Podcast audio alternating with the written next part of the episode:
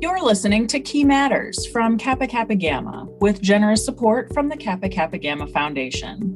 I'm Kylie Smith, the Archivist and Museum Director, and my co host is Dr. Mary Osborne, the Director of the Stewart House Museum. Thank you for joining us as we travel through the Key magazine from 1882 to today. All right, Dr. Oz. So we are back with 1904. What do you got for us? Well, first, a little bit of context in the world. Uh, in on January 7th, the Marconi Company established the CQD as the first international radio distress signal. And I believe that that was the distress signal that the Titanic used, but I could be wrong. Oh, so this is different than like SOS. Yes. CQD. Huh. CQD. Don't ask me what those stand for. I'll Google it later. Okay. On February 23rd, the United States acquired control of the Panama Canal Zone for $10 million. On April 30th, the ice cream cone made its debut at the St. Louis World's Fair. On October 3rd, African American educator Mary McLeod Bethune opened the Daytona Normal and Industrial School.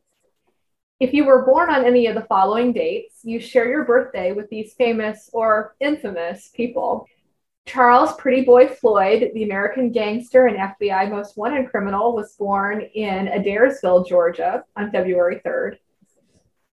James Baskett, American actor who appeared in Song of the South and the first African American male to receive an Oscar, was born in Indianapolis, Indiana on February 16th. Hoosier. Yes, yeah. Poor James Baskett. See, now that Song of the South is practically banned, people just don't know about him too bad. Mm. Margaret Bourke White, American photographer, first female life staff photographer, was born in New York City on June 14th. And Ralph Bunche, American diplomat to the United Nations and a Nobel Peace Prize winner in 1950, was born in Detroit, Michigan on August 7th. And in 1904, the world said goodbye to the following historical figures Anton Dvorak, the Czech composer, best known for the New World Symphony. Theodor Herzl, the Austrian journalist and founder of the Zionist movement. And on August 22nd, Kate Chopin, the American writer, passed away at the age of 54. Moving forward, uh, there is a central uh, theme among uh, the issues in, in the key, and that's one of improving the community. So we are in the progressive era. So Kappas continue to recruit their sisters for settlement work. And the January issue features a piece on one of the leaders in this area, Mary Kingsbury Simkhovitch from Boston University. We've talked about Mary before, and her biographical sketch is in the fall 2020 issue of The Key. Briefly, though, uh, for our listeners who are unfamiliar with Mary's work, uh, she became involved in settlement house work as a college student and she determined to establish a non sectarian settle- settlement of her own. In 1902, she opened Greenwich House, a settlement in Greenwich Village. She remained its director until her death. It functioned as a center of neighborhood life and fostered a sense of community among the residents. It offered a kindergarten, infant wellness clinics, a library, language and cooking classes, and hosted a number of local clubs. The idea was to empower residents of a neighborhood, particularly immigrants, to improve their lives. Improvement was the watchword of the progressive era, and, and it extended to all areas of life. In 1904, there was a growing interest in sanitation. Kappa Laura Long writes about her work in St. Louis. She says, we have tackled the garbage question, and it aroused such a strong sentiment on the subject that a special meeting of the mayor and health board is to be called to investigate the subject. Discussions about these reforms were taking place everywhere, including tea rooms. The Chicago Alumni Association, for example, met frequently at Marshall Field's tea room the fourth Saturday of every month. The women had their own space.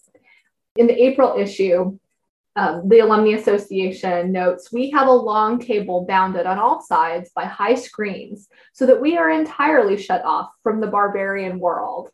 That is on page 99 of the April issue. And I have no doubt that Bucknell College's literary society meetings became much more interesting when they went co ed in 1904. Clara Brous reports Until this year, the society has been for the boys exclusively. But this winter, they concluded to debate with girls. And now each Wednesday night, the arguments are hot and fast. That is on page 112 in the April issue. And looking uh, into Kappa Land and the trends there, um, there is an announcement in the January issue for Minnie Royce Walker's Kappa Kappa Gamma record or handbook. This is the earliest volume of Kappa's history. And I'd like to think that Key Matters is another iteration of documenting that history. And I wonder what Minnie would have made of it. Anti fraternity sentiment continues to be a problem, but Jean Nelson Penfield offers some suggestions for combating it in the April issue. She argues that fraternities make a valuable partner with colleges in producing good citizens. Quote, if the work of the fraternity does not stand side by side with the work of our great professors in the preparation for useful, effective citizenship, the fault lies in the conditions under which the local body has grown and not in the fraternity idea. That is on page 73. What kinds of women make good Kappas is on the minds of collegiates as Kappa expands into the South. No doubt this was the topic of conversation at convention held this year in Columbia, Missouri. The key tries to lay to rest some concerns about the caliber of Southern women students. Quote, one who has even a superficial knowledge of the South knows that some of the finest Southern girls are beginning to be found in coeducational schools as the old notions of education disappear. On the other hand, one who knows Southern people well knows that this change is a slow one. Southern conservatism and the old Southern pride of family make it so. And that is from the July issue on page 159. In the past, well to do Southern girls were tutored at home or attended finishing schools, but the new or industrializing South was changing this notion. Quote, however, with the new South, this difficulty has been overcome so that now the typical Southern girl is a college graduate in nine cases out of 10. But the entrance of Kappa into the land of the palm and the pine means even more. And that is from the October issue, page 241. A member of Beta Omicron viewed Kappa's expansion as a path towards the reconciliation of the North and South. Remember, at this point, the Civil War had ended less than 40 years ago.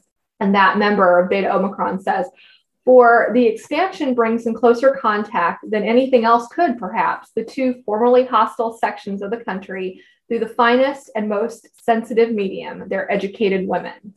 On page 241 in the October issue.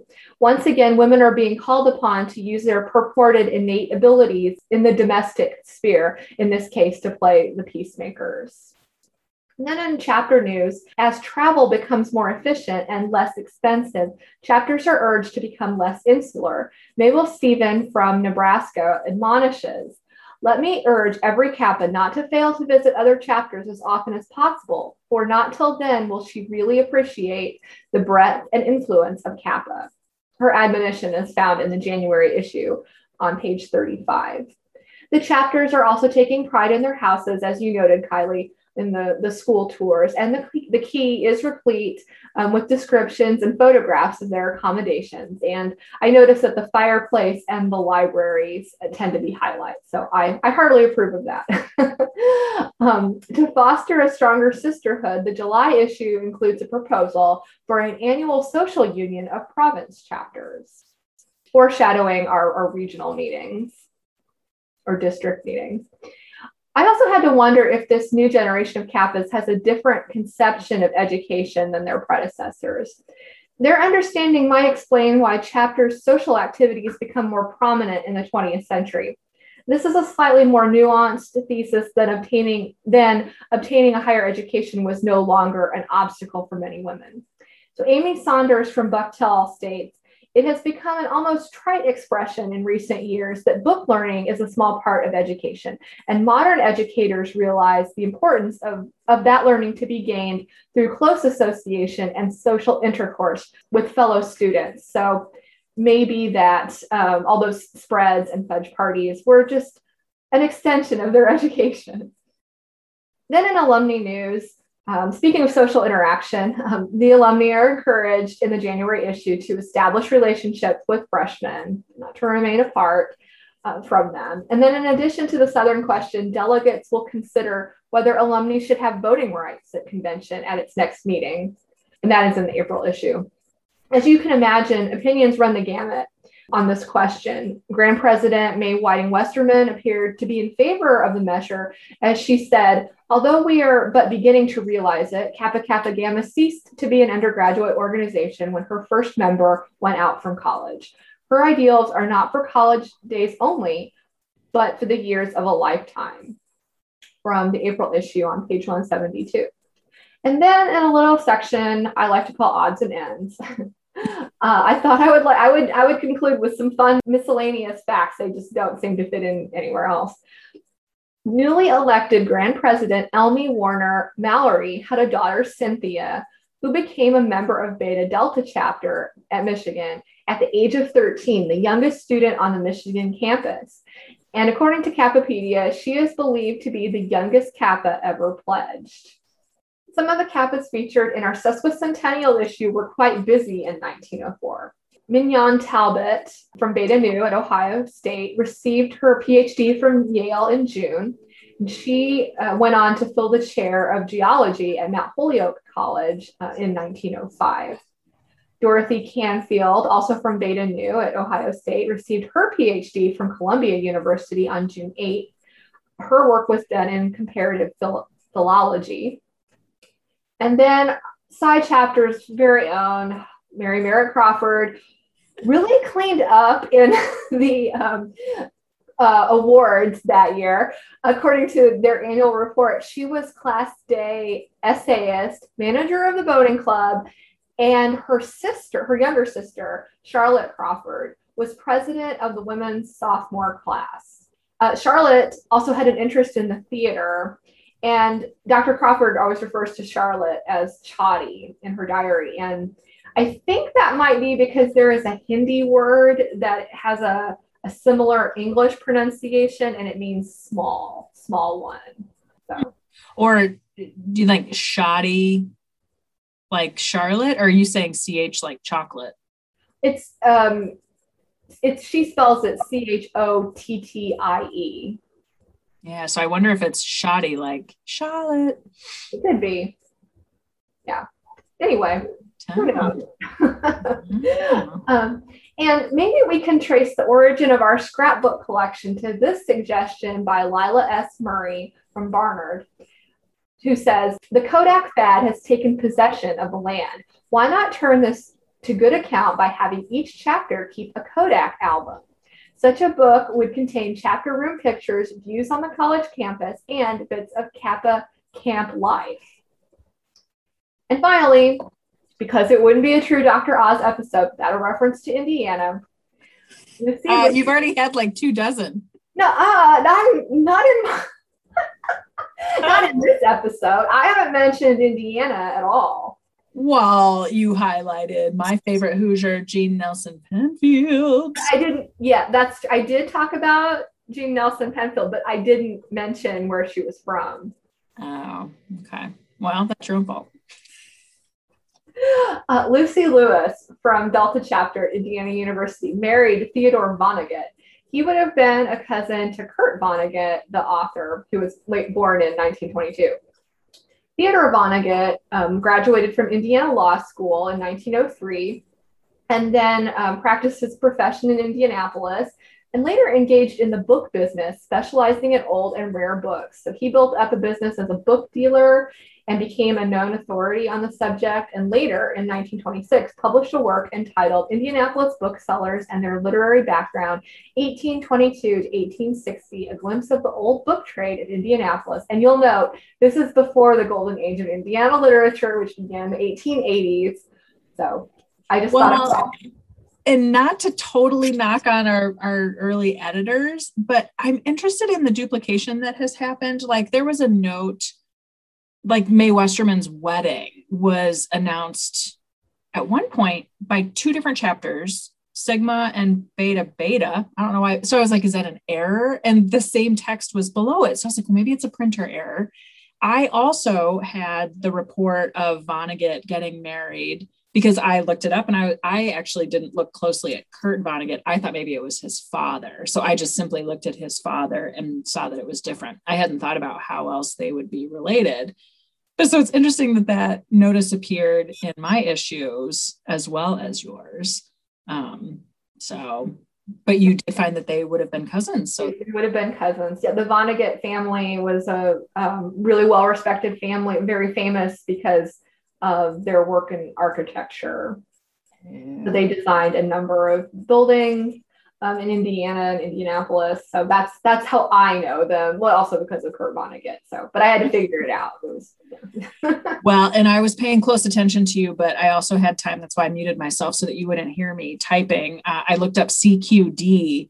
And it stands for come quick, danger, or distress. And so come quick was what it was initially. And then they added the D for distress. And so that was also the distress signal that Titanic sent out. So it was before SOS, um, save our ship.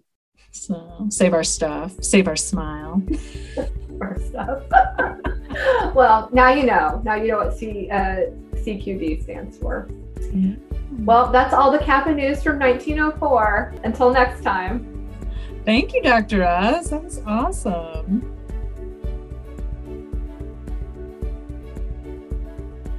You've been listening to Key Matters, brought to you by Kappa Kappa Gamma, with generous support from the Kappa Kappa Gamma Foundation. Our headquarters is in Columbus, Ohio. Our house museum, the Stewart House, is in Monmouth, Illinois.